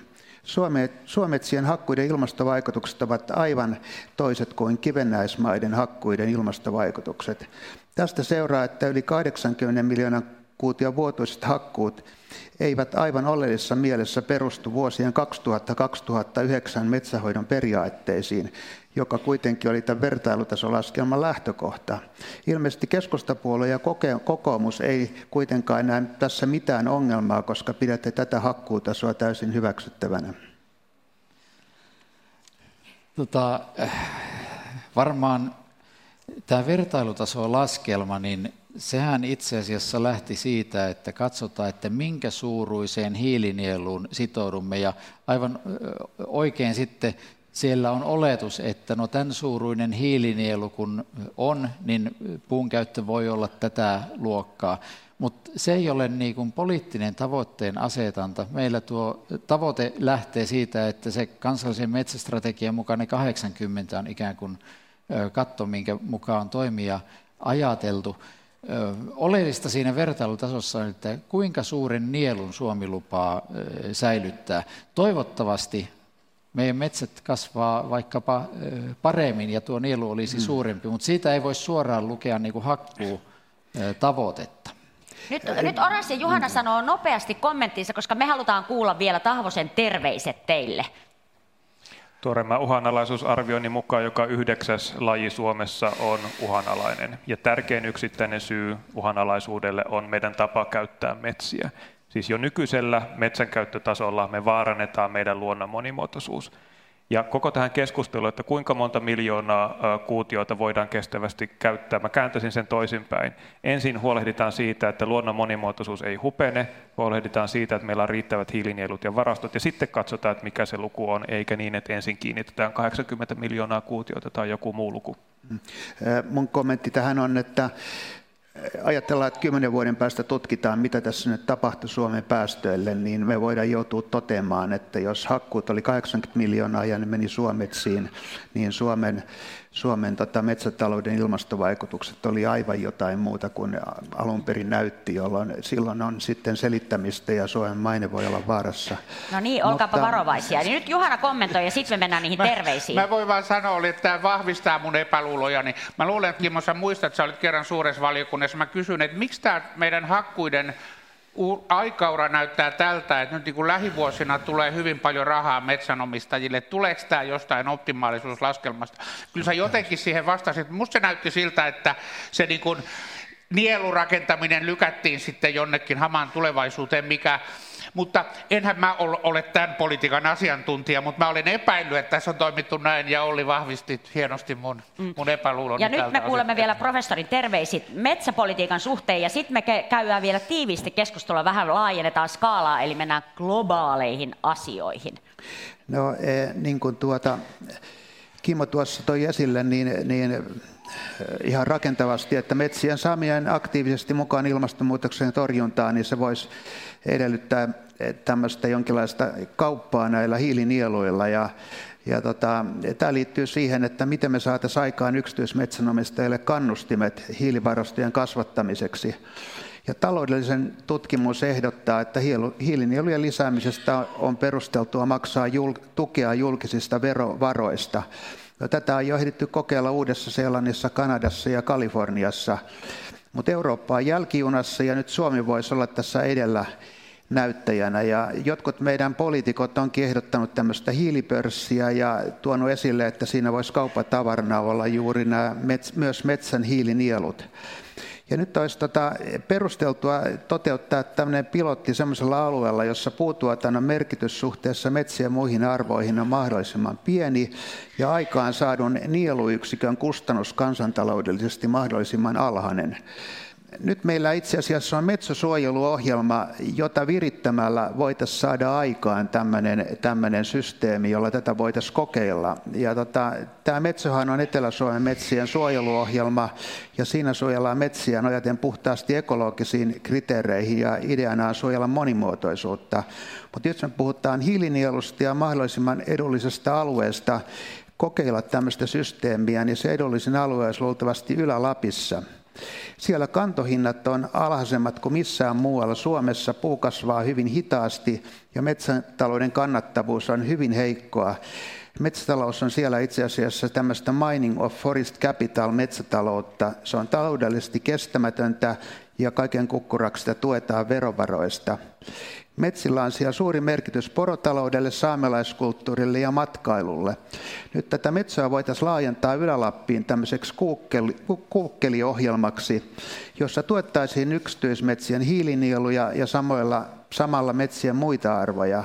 Ja me ollaan laskeskeltu tätä mun tutkimusryhmässä ja päädytty siihen, että uudistuskypsän metsän taloudellinen arvo Ylä-Lapissa on parhaimmillaan 2900 euroa hehtaari. Nyt puutuotannon jatkaminen vapauttaa hiiltä noin 160 tonnia hiilidioksidissa mitattuna verrattuna siihen, että metsä rauhoitettaisiin. Tästä tulee sidotun hiilidioksiditonnin hinnaksi 18 euroa, joka on aika hal- halpa hinta.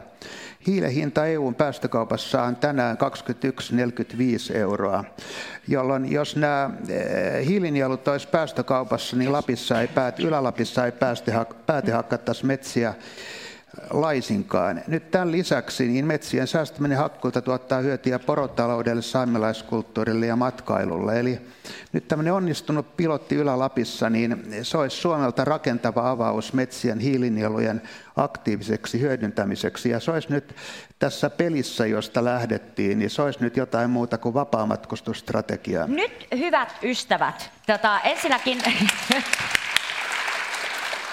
Kiitos konkreettisesta tieteeseen pohjautuvasta esityksestä. Kuunnelkaa, kun professori Olli Tahvonen sanoo, suomalainen metsäpolitiikka on kunnianhimotonta ja vakavasti törmäyskurssilla tieteen kanssa. Ehdotan, että jatkatte dialogia tästä aiheesta seuraavillakin areenoilla. Kuulostaa siltä, että teillä on paljon sanottavaa toisillenne. Ja me käydään, kiitos Olli, ja me käydään vielä tota niin, tämmöisessä globaalissa kuvassa, koska kun ilmastosta puhutaan, niin on puhuttava koko maailmasta. Tervetuloa tänne tänne Anja Nygren. Ja Anjahan on kehitysmaatutkimuksen professori, eli illan kolmas professori ja luonnollisestikin Helsingin yliopistosta. Tuota, äh, Anja, ilmastonmuutoksen iso kuva on se, että rikkaat päästävät ja köyhät kärsivät. Me ollaan tälläkin äh, stageillä saatu siitä kanssasi puhua. No, Suomen kehitysrahoitusta leikattiin ja sen rakennetta muutettiin näkyvästi viime vaalikaudella.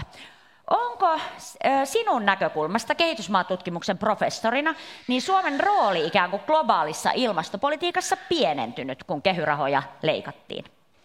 Ehdottomasti on. Välillä kuulee sanoja, että Suomi tekee kehityspolitiikkaa ei määrällä, vaan laadulla, mutta mun mielestäni määrää ja laatua tarvitaan molempia.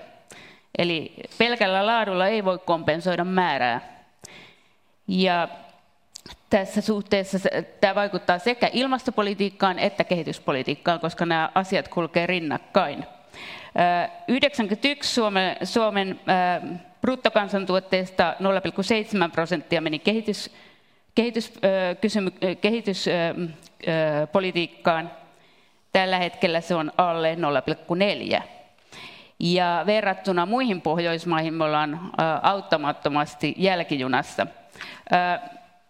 Mä haluaisin kysyä näiltä poliitikoilta, että onko teidän puolueenne valmis nostamaan Suomen kehitysyhteistyömäärärahat 0,7 prosenttiin bruttokansantuotteesta?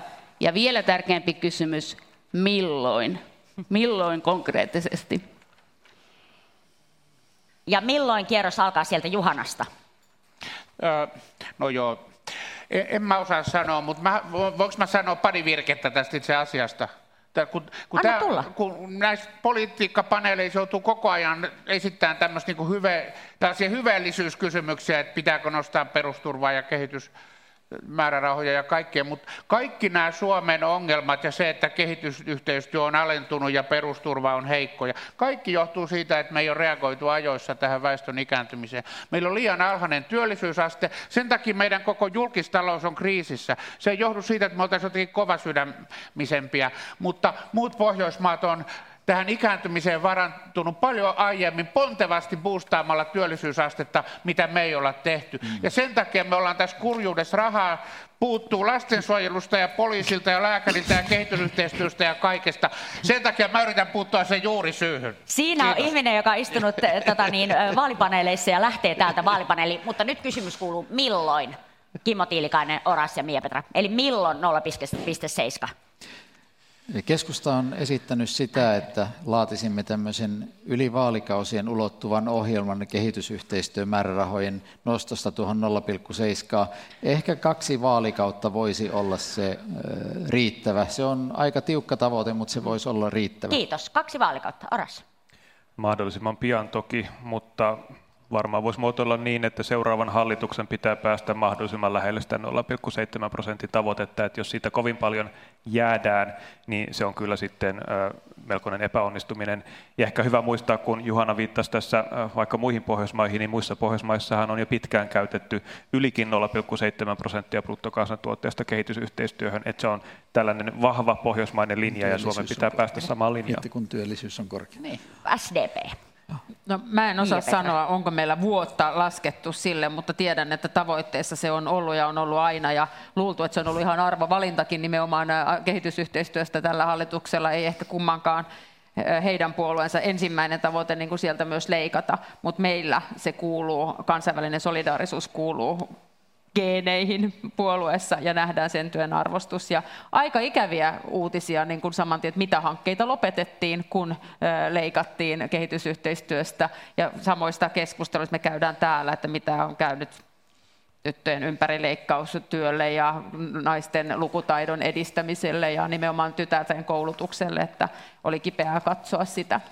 Katsotaan tähän tota, niin, äh, vähän tälle loppupuoleen, niin semmoinen graafi, joka kertoo itse asiassa ilmastonmuutoksen ikään kuin globaalin tilan aika lailla. Eli me ollaan tämmöisessä tilanteessa, että niin kuin me hyvin tiedetään, niin teollisuusmaat ja rikkaat maat on äh, kovia päästämään.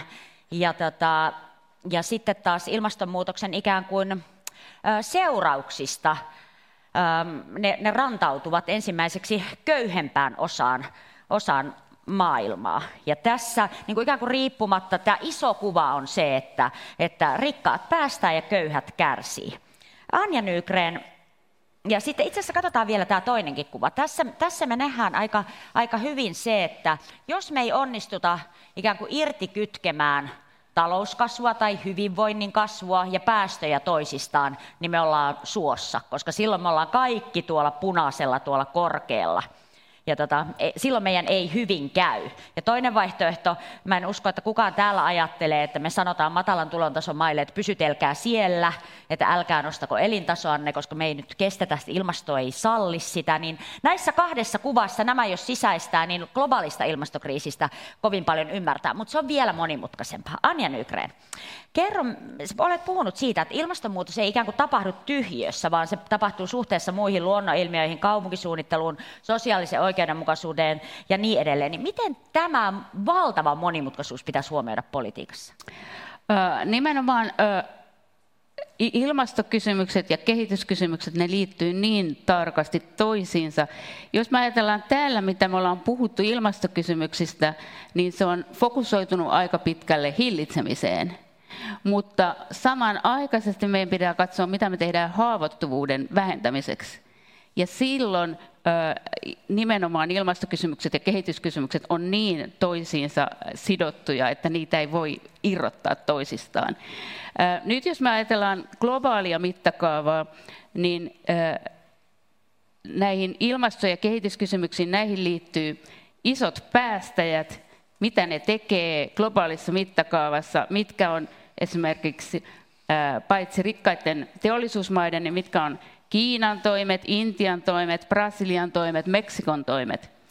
Mutta samanaikaisesti meidän täytyy katsoa myös isoja kärsijöitä. Köyhyyttä, eriarvoisuutta, ihmisoikeuksia, demokratiaa, koulutusta, jotka kaikki linkkiytyy ilmasto- ja kehityskysymyksiin.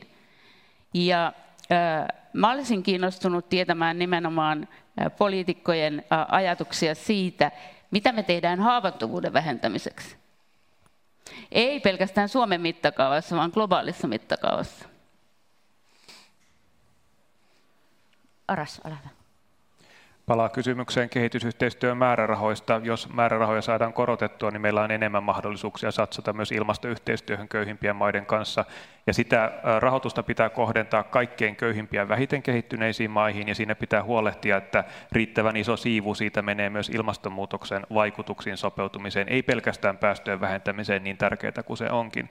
Mutta sitten mä toisin ehkä toisen näkökulman, tehdään mitä tahansa kehitysyhteistyötä, niin kaikessa siinä kehitysyhteistyössä pitäisi huolehtia siitä, että se on samalla ilmastokestävää. On se sitten maatalousalueen tai koulutusalueen tai infrarakentamisen puolella. Kaikki pitäisi miettiä siitä näkökulmasta, pärjääkö tämä meidän ponnistus myös tulevaisuuden ilmastossa, joka on monessa suhteessa paljon hankalampi ja rajumpi. Juhana ja Kimmo.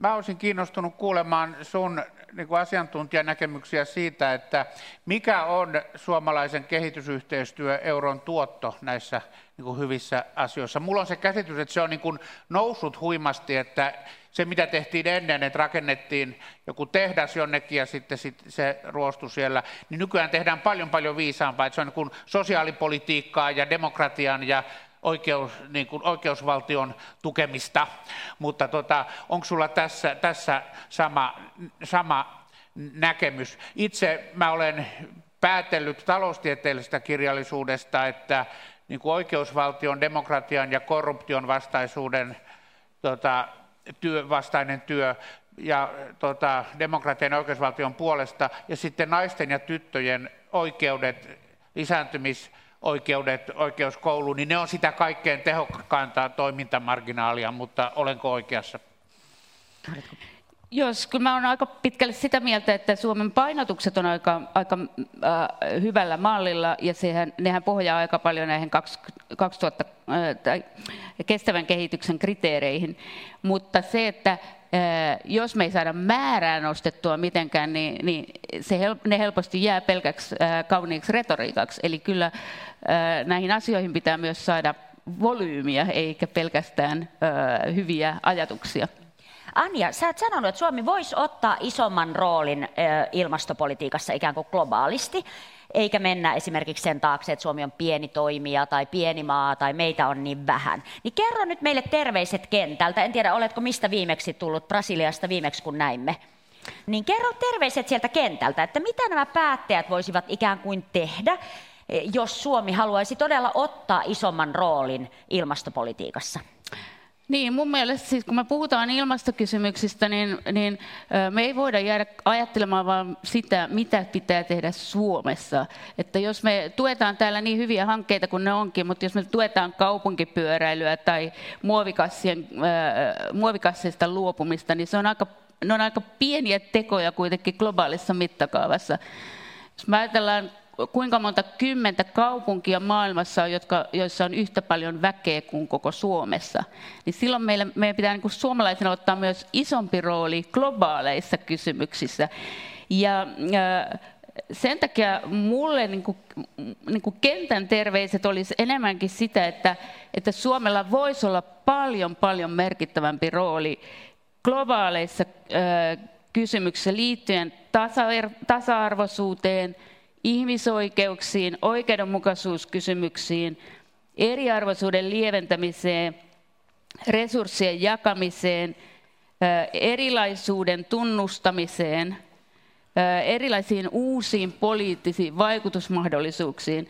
Eli aina sen asian ei tarvitse olla mikään tuote, vaan se voi olla myös prosessi. Eli millä tavalla Suomi voisi ottaa isomman tehtävän ilmastojohtajuudessa, tällaisen henkisen tehtävän? Hyvät, hyvät poliitikot, voitte kommentoida tätä Anjan ehdotuksesta, mutta tiedotan teille, että kello on 18.27 ja kun tiedän, että ainakin joidenkin teistä täytyy rynnistää seuraavaan paneeliin, niin tiedoksenne tällainen ajankohta. Mia Petra, ole hyvä. Aina tervetullut puhua myös sosiaalisista innovaatioista. Mun mielestä se on hyvä nimi, jota pitää myös pystyä kehitysyhteistyön kautta ja kumppanuuksien kautta tartuttamaan sitä osaamista, mitä meillä on. Valitettavasti aina sitä suomalaista yhteiskuntaa on vaikea viedä, että nämä mitä kuvasit ovat monesti meidän yhteiskunnan perusteena ja sen vieminen toiseen maahan kestää ja, ja tota, kuitenkin nämä on niitä perusarvoja, joilla sitä pitää pystyä tekemään. Mä haluaisin tuoda yhden, tai oikeastaan kaksi näkökulmaa tähän sitten ilmeisesti loppupuheenvuoroon, että kun puhutaan yes. kehitysyhteistyöstä ja, ja tota ilmastosta, niin me emme ole Suomessa vielä esimerkillisen hyviä siinä, että me osaisimme laskea kulutuksemme globaalia hiilijalanjälkeä. Eli meidänkin monesti ajatellaan, että kun minä nyt sitten vähennän vaikka lihansyöntiä, jos se korvataankin sitten aasialaisella tofulla, niin mikä sen lopullinen hiilijalanjälki on. Tai jos se tehdas lakkautetaan täältä, niin mikä sen tota, vastaavan tehdastuotteen määrä, niin kuin jalanjälki on aasialaisilla markkinoilla. Meidän pitää osata ja saada enemmän tietoa myös siitä, että mitä meidän kulutus aiheuttaa ulkopuolisissa maailmassa hiilijalanjälkeen. Ja en sano, että täytyy lopettaa globaali maailmankauppa päinvastoin uusiin globaalisiin maailmankauppasopimuksiin täytyy ottaa ilmastoulottuvuus. Eli tämä niin kuin täytyy ottaa täällä huomioon, mikä tapahtuu globaalisti. Ja mun toinen 10 sekuntia digitaalisuus mahdollistaa ja uudet teknologiat sen, että nämä kehitysmaat eivät lähde samalla infralla ja muulla eteenpäin. Mä olen ollut Marokossa tutustumassa sambialaiseen järjestelmän blockchain-ketjulohkoteknologian kautta aurinkopaneelien rakentamisella ensimmäinen hanke tuoda sähköä kylään. Ei sähköyhtiötä eikä tota keskitetty energiantuotanto, vaan paneelit katolle mobiiliteknologian kautta myydään, ostetaan ja syntyi uudenlainen päästötön sähkömarkkina. Oras. Ensinnäkin se aasialaisen tofun hiilijalanjälki on paljon pienempi kuin lihan, erityisesti punaisen lihan. Kolme asiaa. Ilmastorahoitus, siitä puhuttiin aiemmin, meidän pitää lisätä kansainvälistä ilmastorahoitusta erityisesti kaikkien köyhimmille maille. Toinen, meidän pitää lähteä aktiivisemmin mukaan kehittämään erilaisia kansainvälisiä yhteistyöaloitteita, joilla pyritään edistämään ilmastoyhteistyötä, kuten kansainvälinen aloite, jolla edistetään kivihiilistä luopumista. Ja kolmas asia, meidän pitää satsata vahvemmin ilmastodiplomatiaan. Parhaat edistysaskeleet kansainvälisissä ilmastoneuvotteluissa on saavutettu aina silloin, kun EU ja muut edistykselliset rikkaat maat on liittoutunut köyhien maiden kanssa. Ja tässä Suomi voisi olla aloitteellisempi. Oras tietää, mistä puhuu. Tällä vaalikaudella olemme yrittäneet tuota aktiivisuutta nostaa. Olemme kiistatta niin kuin EUn ilmastopolitiikassa siirtyneet semmoisen kunnianhimoisen johtavien maiden joukkoon. Katovitsen ilmastoneuvottelussa sain olla fasilitoimassa yhdessä Kampian kollegan kanssa nimenomaan tätä ilmastonmuutoksen sopeutumisen sääntökirjan viimeistelyä. Ja, mutta voimme tehdä vielä paljon enemmän ja juuri sen takia pääministerin kanssa kutsuimme pohjoismaiset kollegat tammikuussa Suomeen koolle, jotta Pohjoismaat yhdessä ei tarvitse mennä aina se Suomen lippu, mutta Pohjoismaat yhdessä voi olla tämän ilmastodiplomatian ja käytännön toimien ja teknologian jakajia. Meillä on siinä loistavat mahdollisuudet, koska olemme tehneet sen, mistä monet unelmoi. Hyvinvointi on maailman huipputasoa, päästöt on menneet alasi vuosikymmeniä, mutta meidän täytyy kiihdyttää tahtia. Sitten meillä on näitä ratkaisuja maailman suuriin talouksiin. Oras on tehnyt niistä muun muassa hienoa työtä. Ja sitten se kolmas juttu, olemme kuitenkin näiden haavoittuvimpien maiden silmissä niitä luotettavia kumppaneita juuri tämän kehityspoliittisen kehitysyhteistyöhistoriamme takia. Pohjoismailla on yhdessä kaikki mahdollisuudet olla maailman ilmastopolitiikan johtajia. Nyt kun Saksa horjuu ja Britit ei tiedä missä jengissä ne on, maailma on auki. Se tarvitsee sen, että jonkun täytyy puskea asioita eteenpäin. Suomi ja muut Pohjoismaat on siihen valmiita. Minusta pitäisi olla silti itsekriittisempiä. Tässäkin on käynyt ilmi, että kyllähän me mielellämme kiellämme puolalaisten omistavan hiilen, mutta oma, oman turpeen verotukia jatketaan. Ja Olli Tahvonen sai meidät hienosti kiinni siitä, että tässä hakkuasiassa pelaamme kuin rikas mies itsekkäästi, joka saa aikaan katastrofin. Kiitoksia hyvät ystävät tästä keskustelusta. Nyt mä tiedän, että teidän aikataulut on semmoiset, että poliitikot jatkaa tästä seuraaviin paneeleihin ja, ja seuraaviin tilanteisiin. Mutta itse asiassa meillä on koolla tässä semmoinen joukko poliitikkoja, että ainakin mun tietojen mukaan niin heitä saa aika mukavasti myös somesta kiinni. Niinpä pidetään tätä keskustelua alkuna eikä loppuna. Olkaa aktiivisia, olkaa, yh, olkaa, niin kuin, olkaa kuin tutkijat, eli haastakaa tätä jengiä. Ja kiitos siitä, kiitos poliitikot, että tu- ja päättäjät, että tulitte tänne. Ja kiitos tästä ikään kuin hyvästä hengestä, mikä täällä vallitsi. Ja rehtorille kiitos siitä, että avasi tilaisuuden ja muistutti meitä siitä, että edes ilmasto ei riitä, vaan pitää ajatella vielä laajemmin. Anja, Olli, Janne, professorit, mukavaa, että laitoitte itsenne likoon.